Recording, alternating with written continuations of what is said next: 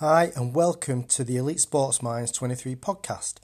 And on this episode, I want to introduce an idea about emotional intelligence. Is it time for emotional intelligence to be implemented into coaching programs? The effects of bullying can linger for a long time, depending on the strength of the emotion attached to the words or behaviours associated with the bullying. And even though elite athletes can be perceived to be resilient, they are also human and experience emotions just as regular people do. Yet the impacts can be felt on a much deeper level due to the situation of being a professional athlete. There are some perceptions that believe the elite athlete must be able to overcome bullying behaviours and, quote, man up, unquote, because to, to be the best you must demonstrate a hard shell and an almost invincible like exterior and not show any weaknesses. Isn't that right? Well, of course it isn't.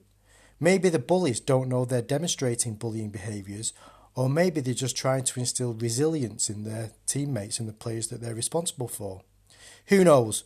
But one thing is for sure there should be no place in professional sports for bullying. And if a bullying culture does exist, maybe it's time to create change. So, how do you create change? Firstly, when someone is feeling bullied, it's imperative they have an outlet to air their thoughts, but who do they turn to? They can't turn to their manager because, as one former Premier League footballer told me, it was the manager that was the bully. This player, who will remain unnamed, told me the coach used the phrase grow some balls. This incident happened a good few years ago, and I'd like to think that in the time between then and now, there's been some new coaching techniques being taught to up and coming managers that focus about learning about emotional intelligence and how to recognize when to use it. But what is emotional intelligence? Emotional intelligence is simply the ability to understand, use, and manage your own emotions in positive ways, to relieve stress, communicate effectively, empathize with others, overcome challenges, and diffuse conflict.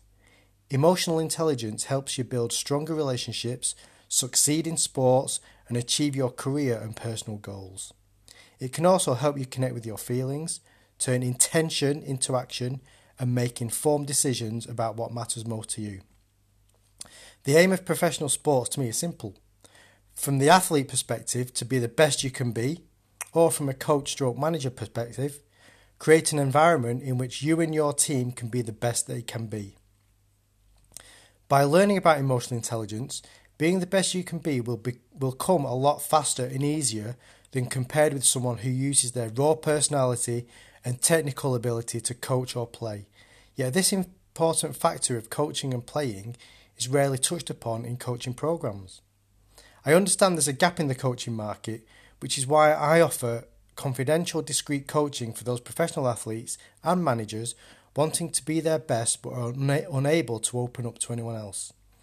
I understand elite athletes are human and experience feelings and emotions, but there is often a conflict between the emotions and what's expected of them, which can leave some athletes confused and anxious and unable to shake the fear. I make my services available to athletes so they can thrive. You deserve to thrive.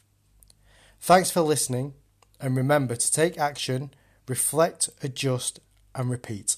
Play with purpose. To learn more about my programs, please visit elitesportsminds23.org.